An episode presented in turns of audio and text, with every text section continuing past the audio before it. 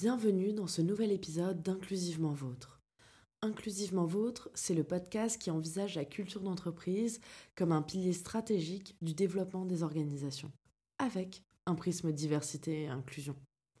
Je m'appelle Laura Driancourt et je suis l'hôte de ce podcast créé et produit par Projet Adelphité, l'agence de conseil et stratégie en diversité et inclusion qui propose une approche multidimensionnelle pour mettre ce sujet au cœur de la performance des organisations. Bonne écoute.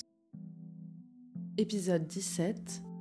Michael Newton, le dialogue comme base du management et de l'inclusion. Dans la première partie de notre échange avec Michael Newton, responsable RSE chez Ubisoft, nous avons utilisé le jeu vidéo comme inspiration pour construire l'expérience salariée. Dans cette deuxième partie, Michael partage avec nous la façon dont il a navigué dans le monde de l'entreprise en tant que manager et homme noir. Cela nous permet d'aborder les questions d'exemplarité des femmes et des personnes minorisées, de la charge raciale et de la vulnérabilité comme outil pour casser les stéréotypes. C'est un peu le travail que tu fais avec Loisirs Numériques aussi, de rendre plus accessible et de montrer les différents métiers, de montrer que le jeu vidéo c'est pour tout le monde.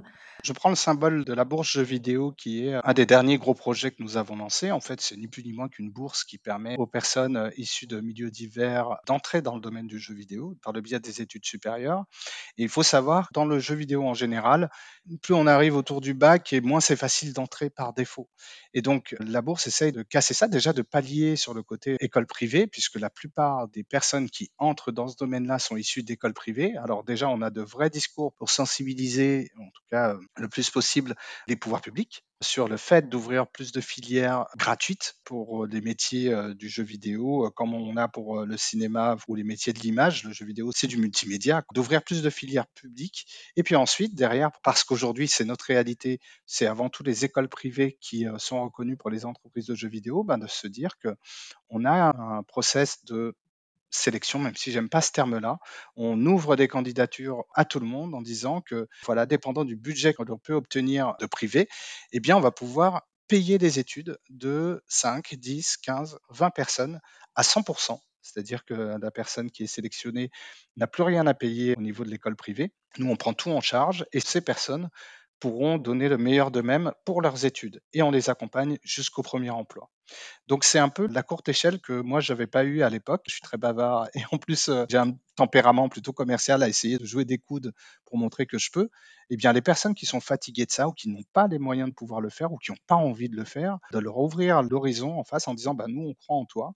Je pense notamment à un étudiant qu'on a retenu cette année qui est pas forcément euh, le meilleur étudiant avec le meilleur dossier au niveau de l'école, mais qui a démontré qu'il en voulait en fait.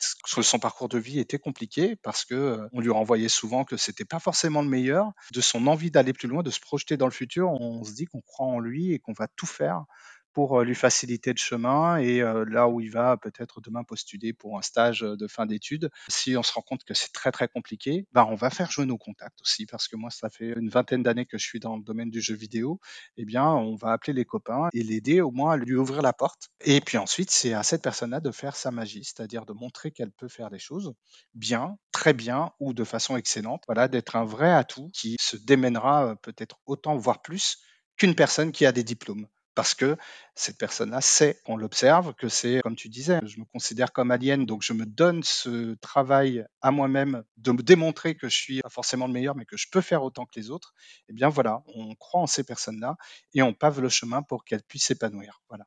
Et peut-être aussi sortir de cette idée d'exemplarité quand on est le seul ou la seule de cette catégorie. Quand j'ai commencé ma carrière, quand j'ai commencé mes stages, il y avait cette directrice d'une grande entreprise qui m'avait dit, quand on arrivait là où elle était, elle avait dû en faire deux fois plus. Et ça, c'est quelque chose qu'on entend beaucoup chez les femmes et les personnes minorisées, qu'elles ont dû en faire deux fois plus, qu'elles doivent montrer qu'elles sont meilleures, enfin qu'elles sont excellentes et qu'elles sont exemplaires. Parce que si elles ne le sont pas, ça va rejaillir de manière négative sur leur groupe social.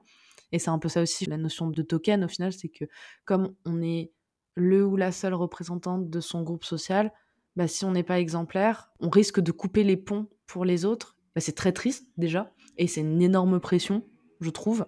Et grâce à des initiatives comme la bourse du jeu vidéo de loisirs numériques et tout le travail toi que tu fais aussi d'ouvrir cette porte, de mettre le pied dans la porte et de chercher à faire des recrutements qui soient plus inclusifs et plus diversifiés, bah, à partir du moment où on est 3-4 dans la pièce d'une même catégorie sociale, on commence à être considéré pour son humanité et pas juste comme la femme, le noir ou le musulman de l'équipe, quoi. Ouais, c'est ça. Tout ce travail effectivement de montrer que l'on peut, c'est fatigant en fait. C'est fatigant parce que, ben oui, comme tu l'as dit, on a l'impression ou parfois c'est la réalité, il faut faire deux fois plus pour montrer que l'on peut. Là où la personne qui a le diplôme, on dira: «Non mais cherche même pas, tu pas besoin de me montrer, je sais que tu viens de telle école, donc je sais que tu as les acquis qui permettent, d'aller plus loin». Et bien parfois, avec ces personnes-là, on peut ne pas s'entendre. Cette personne-là peut aussi avoir l'embarras du choix au niveau des structures et de se dire, ben, j'ai testé là, ça me fatigue, je passe à autre chose. Là où les personnes, parce qu'elles ont envie de se battre avant tout pour elles et pour leur famille, pour euh, leur entourage, déjà de bien faire le job et de se dire, ben, petit à petit, cette personne va être un exemple, d'être un minimum exemplaire, déjà avant tout pour moi, pour mon bien-être personnel et aussi euh, pour les autres, pour montrer que, voilà, moi j'ai plus de 40 ans aujourd'hui, que d'autres personnes qui me ressemblent ou d'autres personnes qui peuvent se sentir en phase avec mon histoire. C'est possible en fait d'évoluer dans ce milieu-là, même sans faire des jeux vidéo, juste en participant justement sur des métiers de support, sur des métiers de chef de projet. C'est l'essentiel de ma carrière, c'est d'être euh, chef de projet, de gérer des projets, ou en tout cas de faire le lien entre les différentes personnes, de discuter, et ça c'est déjà un métier en soi. Et puis derrière, si effectivement ta passion, c'est faire des dessins, ben de trouver des choses qui te correspondent et qu'on puisse pas, peu importe ta couleur, peu importe ce que tu représentes, que tu puisses donner le meilleur de toi-même. C'est ce qu'on peut souhaiter pour chaque personne, d'être dans un cadre où il et elle peuvent explorer leurs talents, leurs compétences, leurs envies aussi, de ne pas juste être là parce que ça fait bien comme quota. J'aime pas cette expression, mais on se comprend. Et puis de pouvoir pivoter le cas échéant aussi. Hein. Si typiquement tu as envie de changer de métier, moi avant j'étais dans la publicité digitale, j'ai changé carrément de domaine avec justement le côté responsabilité sociétale. C'est quelque chose qui est plus en phase avec moi et ce que j'ai envie de faire, de ce que je suis aussi. Enfin moi je suis issu de banque j'ai toujours été aidé des générations qui sont après moi. J'ai fait pas mal de métiers. J'ai été surveillant de lycée, j'ai été vendeur, j'ai été euh, manutentionnaire, j'ai fait du dessin aussi, soit à titre de passion que à un niveau euh, professionnel ou euh, parfois voilà, été freelance pour certaines entités ou certains artistes. Et c'est hyper important d'avoir cette agilité-là et de se dire que c'est possible en fait, que les décideurs, et je pense aussi que c'est hyper important que dans des structures, les décideurs puissent être aussi le plus variés possible. Et je pense que c'est le cœur de toute ma pensée, c'est que les personnes à un plus haut niveau puissent nous ressembler, euh, peu importe ce à quoi tu t'apparentes. Voilà. C'est ce qu'on essaye aussi de pousser chez Projet Adelphité, que ce soit pas que j'ai de la parité dans mes équipes, dans mon entreprise en général, mais de regarder aussi euh, au niveau euh, des décideurs, du top management, de s'assurer que, voilà, on parle dans un contexte français, donc la diversité de la société française se retrouve à tous les niveaux d'une structure, puisque chacun et chacune a ses talents et mérite qu'on lui donne une chance, en fait, pour prouver sans avoir à faire deux ou trois fois plus que les autres à moins que ça soit voulu évidemment, mais sans que ça soit imposé parce que certaines caractéristiques. Par rapport à ton activité chez Ubisoft, comment toi tu t'assures que ces valeurs se maintiennent au fur et à mesure de la croissance, du développement d'Ubisoft? C'est une très grande structure, donc le développement continue de la structure. Comment toi tu t'assures que tout se passe bien et que ces valeurs continuent à infuser, notamment dans ton équipe? Bien, déjà, moi, je participe à beaucoup de projets, que ce soit sur mon temps libre donc chez Ubisoft et sur le cœur de mon activité. Déjà, encore une fois, mon travail, le fait de travailler avec des associations fait que par nature, c'est quelque chose qui me concerne, c'est dans mes objectifs professionnels de travailler sur la diversité en entreprise, l'inclusion. Je suis par exemple impliqué dans un programme euh, qui euh, permet de proposer des programmes d'alternance à des personnes qui sont soit en reconversion professionnelle, soit justement ont des backgrounds différents, euh, que ce soit dans le milieu de la tech ou non, et qu'elles puissent intégrer Ubisoft et à la fin avoir un vrai job derrière. Donc déjà au niveau purement professionnel, je suis très en phase avec ce travail d'ouverture. Et puis au niveau des recrutements, alors je suis dans une équipe je gère une à deux personnes. Le travail que je fais moi, c'est de me baser avant tout sur la façon dont les personnes racontent leur parcours et leurs envies professionnelles. Je regarde rarement, voire quasiment jamais les écoles, si bien que c'est un peu la petite blague. Ça arrive régulièrement que les personnes que je manage me disent euh, de quelle école elles viennent et je suis souvent incapable de m'en rappeler parce que c'est pas ce qui compte pour moi. C'est euh, la façon dont on collabore, la façon dont on s'écoute mutuellement. Moi, typiquement, je fais euh, des rendez-vous réguliers, que ce soit formels ou informels, pour voilà se rendre compte de l'état de nos collaborations mutuelles. Et une des choses que je fais, euh, et c'est vraiment un truc que je rends systématique dans mes discussions, c'est vraiment de demander comment ça va, comment tu te sens. Et que la personne me parle d'elle, qu'on puisse faire des écarts de temps en temps, c'est-à-dire pas forcément parler de boulot directement, mais parler d'autre chose. Tout ce qui te rend heureux, de tout ce qui fait en sorte que ben, tu sois toi-même. Si tu as envie de mettre des chats partout autour de toi, des photos de chats, ben, ça doit pouvoir se faire. Disons qu'Ubisoft te permet, lâche-toi, vas-y. En tout cas, je pars toujours dans cette idée d'ouverture ce sera toujours oui par défaut et le oui, ben, on va le pondérer en fonction des réalités de l'entreprise. Mais voilà, construisons notre parcours ensemble. C'est hyper important pour moi d'écouter l'autre, que d'autres aussi soient assez ouverts pour m'écouter, de savoir comment est-ce que moi j'avance derrière, ben, qu'on puisse faire, euh, parce que aussi la vie c'est parfois ça, c'est des compromis, des choses que l'on veut absolument, mais qu'on ne peut pas avoir parce que c'est plus compliqué que ça, et bien qu'on puisse dans ces compromis se sentir à l'aise et de se dire, ben voilà, on avance ensemble et on assume d'avancer ensemble, que personne ne se sente contraint. Oui, et puis écoutez, aussi d'un point de vue personnel ce que les gens ont à dire. Ça peut permettre de comprendre pourquoi, euh, bah, dans certaines situations, les gens partent beaucoup plus tôt que d'ordinaire. On sent qu'ils ont moins d'attention. Et bah, si on parle régulièrement avec eux et elles, bah, on saura que peut-être quelqu'un dans leur entourage est malade ou qu'ils ont des problèmes personnels. Et c'est plus facile de les accompagner là-dedans et de ne pas rajouter une pression supplémentaire, en fait. Oui, absolument. Comme je dis toujours, on ne sauve pas des vies dans le jeu vidéo, quoi. On est dans des métiers de l'entertainment. On doit pouvoir être à l'écoute justement de ces besoins qui sont souvent personnels. Tu veux partir plus tôt, je comprends quelle est ta situation. Si tu fais une heure de moins aujourd'hui, bah, ça devrait pouvoir aller. Et oui, d'être encore une fois le plus disponible possible pour l'autre. Vraiment, je dévoue beaucoup de mon temps à ça et je pense que c'est vraiment essentiel c'est vraiment essentiel. Et je pense qu'aujourd'hui, en tout cas, je laisserai les personnes témoigner autour de moi, mais c'est vraiment ce que j'essaie d'apporter tant au niveau de l'entreprise qu'au niveau associatif. C'est encore plus compliqué au niveau associatif puisqu'on est tous bénévoles et que lorsque quelqu'un exprime un besoin particulier, ben il faut pouvoir construire cette confiance. C'est pas toujours facile encore une fois, mais voilà, d'être au moins à l'écoute, je pense que c'est la première chose. C'est pas seulement d'entendre, c'est d'écouter et de se dire j'ai bien compris ce que tu me dis et voilà les propositions que je te fais et arbitrons ensemble. Mmh, et de construire ensemble. Tu parlais de points réguliers. Toi, tu utilises quelle régularité? Tu fais les points avec tes équipes de façon individuelle, tous les combien à peu près? C'est juste pour donner une idée, hein, bien sûr, les personnes qui nous écoutent prendront ce qui est pertinent, mais au moins ça permet de voir, toi, quelle est la régularité que tu as choisie. Officiellement, on va dire qu'il y a une heure par semaine où on discute. Donc c'est vraiment une heure, toujours fixe, donc le lundi à 11 heures, où c'est le point obligatoire qui est la milestone de nos discussions.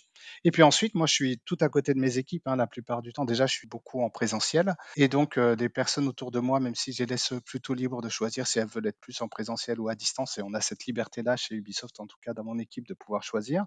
La plupart du temps, elles choisissent le présentiel aussi. Et donc on est assis à proximité, donc on discute en permanence. Et si je vois que sur l'expression de la personne, ça va un petit peu moins, je suis très enclin à lui proposer un café et qu'on discute, si c'est lié au boulot. Si c'est la personne qui a besoin de temps pour elle et que justement elle a besoin de son espace safe, eh bien, si elle a besoin de rentrer à la maison, on doit pouvoir le permettre. En tout cas, je suis très très ouvert à ça. Donc voilà, par défaut, on a au moins ce moment tous les lundis. Et puis ensuite, s'il faut prendre des petites pauses, j'adore ça, j'adore papoter là-dessus et pendant ces moments-là. Donc je pense que ça aide de s'écouter mutuellement là-dessus. Bien sûr, ça facilite toujours énormément les choses. Du coup, en tant que responsable d'une équipe, tu partages aussi de ton côté peut-être les moments plus difficiles, que ce soit du point de vue professionnel ou personnel, pour créer ce lien avec tes équipes, ou tu es plutôt du genre, je fais bouclier par rapport à la pression qui vient du haut et je cherche à ne pas inquiéter mes équipes. Quel est ton positionnement dessus? J'essaie d'être juste là-dessus. Il y a un truc que je m'évertue à faire, c'est de ne pas répercuter la pression que je peux ressentir moi. C'est-à-dire, effectivement, je suis une personne qui doit pouvoir absorber tout un tas de choses, de sorte à ce que les personnes qui dépendent de moi doivent pouvoir, quelque part, être sécurisées par rapport à leur périmètre à elles. Donc, si ça va pas bien parce qu'il y a ceci dans mon boulot qui m'atteint, eh bien, ça doit pas pouvoir automatiquement rejaillir sur les autres. Donc, je dois faire vraiment barrière là-dessus. En revanche, je dois pouvoir être un minimum transparent sur les grandes inquiétudes qui m'amènent un peu l'équipe en général. Donc, je donne assez de matière pour que les personnes puissent, dans leur périmètre, et un maximum de choses pour pouvoir adapter leur boulot au quotidien. Si typiquement il y a quelque chose qui ne va pas au niveau des missions, je préfère tout de suite en parler plutôt que d'attendre la semaine d'après pour en parler au point du lundi. Ça prend cinq minutes on doit pouvoir le faire. C'est aussi pour ça que je préfère le présentiel parce que le télétravail, même si ça a bien des vertus, je pense que ça officialise les moments lorsqu'il s'agit de se caler une demi-heure, bah, c'est la demi-heure tout de suite et puis il faut faire euh, cristalliser tout là-dessus. Alors qu'en fait, ça peut prendre une minute de discuter et de se dire, voilà, là c'est le point qui bloque, comment est-ce qu'on peut le résoudre ensemble? Et peut-être que la résolution prendra plus de temps, mais au moins on se l'est dit. Et ça, c'est fondamental de prendre ce temps-là. Oui, oui, effectivement, bah, toujours la communication, de façon à désamorcer quelque chose qui peut être réglé en quelques minutes, plutôt que de laisser cet événement ou cet élément prendre de l'ampleur. Là, on commence à parler des pratiques managériales. Je serais curieuse de connaître les pratiques managériales que tu aimerais voir disparaître dans les entreprises.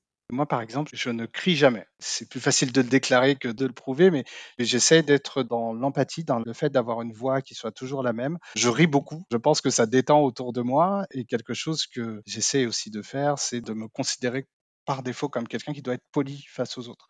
C'est bête, mais de ne pas insulter l'autre, de ne pas hausser la voix parce qu'on est contrarié. La personne qui est effrayée par son manager, ça c'est quelque chose que je vivrais très mal. C'est-à-dire que quelqu'un ait peur de moi. Après, il se peut que ça arrive, eh bien justement, je pense que c'est hyper important de donner ce terrain, euh, que ce soit une fois par semaine ou à d'autres moments, où la personne exprime ce qu'elle ressent par rapport à une situation donnée. Il se peut que parfois, effectivement, euh, on ne s'entend pas sur certaines choses. C'est pour ça que je parle de compromis, c'est comment est-ce qu'on peut faire pour avancer ensemble? Les solutions, elles sont des deux côtés en fait. Donc parlons-nous, ça c'est super important. Fermer la discussion, c'est à proscrire, c'est-à-dire on se retrouve une fois par semaine et donc garde toutes tes frustrations pour la semaine prochaine. Donc ça c'est vraiment à proscrire et donc de donner la possibilité que la personne ne se sente pas mal lorsqu'elle a envie de venir vers toi tout simplement en toquant à ta porte et en disant euh, voilà, il faut absolument qu'on se parle maintenant. même si c'est pas tout de suite là maintenant, ça peut être dans 10 minutes, mais en tout cas de montrer cette disponibilité là. Donc pour moi, les pratiques que j'aimerais voir disparaître, c'est le fait de se montrer énervé euh, face à l'autre et de lui jeter l'opprobre sur une responsabilité qui est le plus souvent partagée en fait. Quelque chose qui m'interpelle, tu parles du fait que tu n'aimerais pas du tout que les gens te voient comme effrayant.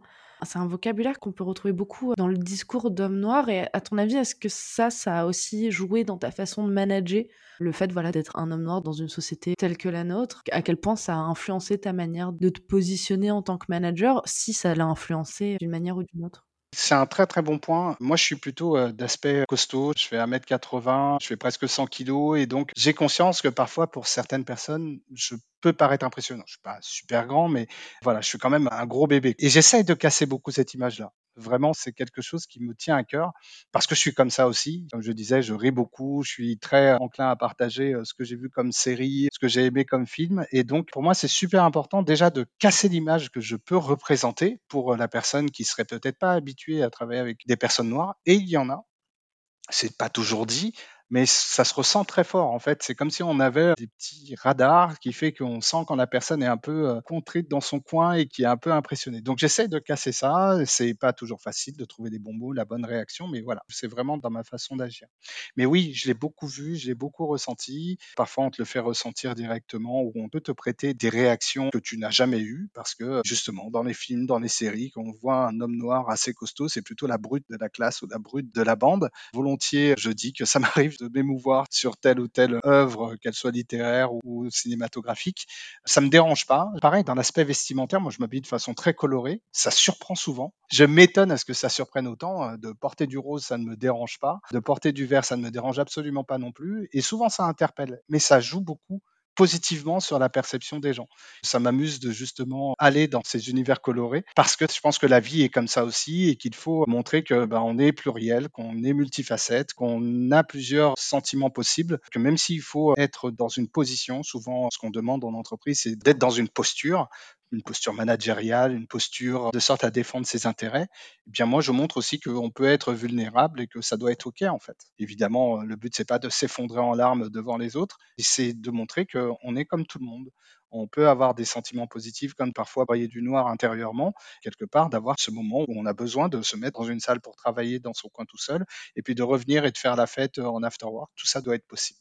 Oui, bien sûr et effectivement de montrer que chaque personne, comme tu disais, a de multiples facettes, c'est important et bah, on revient encore à cette notion de token au final puisque quand on est plusieurs d'une même catégorie, c'est plus facile de montrer la multiplicité de nos facettes et le fait de montrer que, bah, on a des émotions et d'aller à contrario d'un certain nombre, de stéréotypes associés hélas, aux hommes noirs.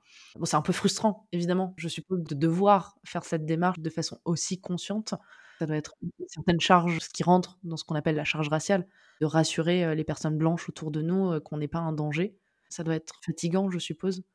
Ouais, ouais, c'est fatigant et quelque part, tristement, on s'habitue en fait à jouer ce rôle-là. On s'habitue à prendre parfois une posture qui est peut-être pas celle qu'on a envie euh, là tout de suite, mais qui va être utile pour demain. Ça reste un jeu de rôle, hein. J'ai pas envie de dire un jeu de dupe, mais c'est avant tout un jeu de rôle pour euh, conforter d'autres, pour aussi quelque part euh, ne pas avoir à subir soi-même des attaques. Voilà, on n'a pas envie parfois d'être ressenti comme le noir de service. Moi, c'est quelque chose que je peux plus aujourd'hui. Donc j'ai tendance à leur dire attention, euh, là tu es en train de mettre mal à l'aise, quitte à le dire avec des mots, voilà, des circonlocutions, mais tu vas pouvoir exprimer le fait que là, tout de suite, tu te sens acculé et que réfléchissons à éviter ça demain, quoi. Parfois, ça suscite de l'incompréhension. Je suis volontiers enclin à discuter. Pourquoi est-ce que tu ne me comprends pas là-dessus? Pourquoi quand je te dis que le racisme existe euh, en entreprise et qu'il n'est pas forcément direct, ça peut être indirect, ça peut être sur des expressions, ça peut être sur des manières euh, de me représenter. Il faut pas, voilà, donc de mieux se comprendre et de le dire avec les bons mots en fait, avec les bons mots, la bonne logique, de sorte à ce que la personne en face ne soit pas non plus renvoyée dans ses cordes, de se dire ben, que la discussion n'est pas possible. La communication est nécessaire pour se comprendre et construire des relations épanouissantes, que ce soit au travail ou dans la vie personnelle. C'est encore plus le cas dans les situations de discrimination. Or, trop souvent, les personnes concernées ne sont pas véritablement écoutées. On les écoute pour leur répondre et non pas pour accueillir leur vécu. Cela empêche d'avancer dans la lutte contre les discriminations. La troisième partie de notre échange débute sur des pistes pour améliorer notre écoute.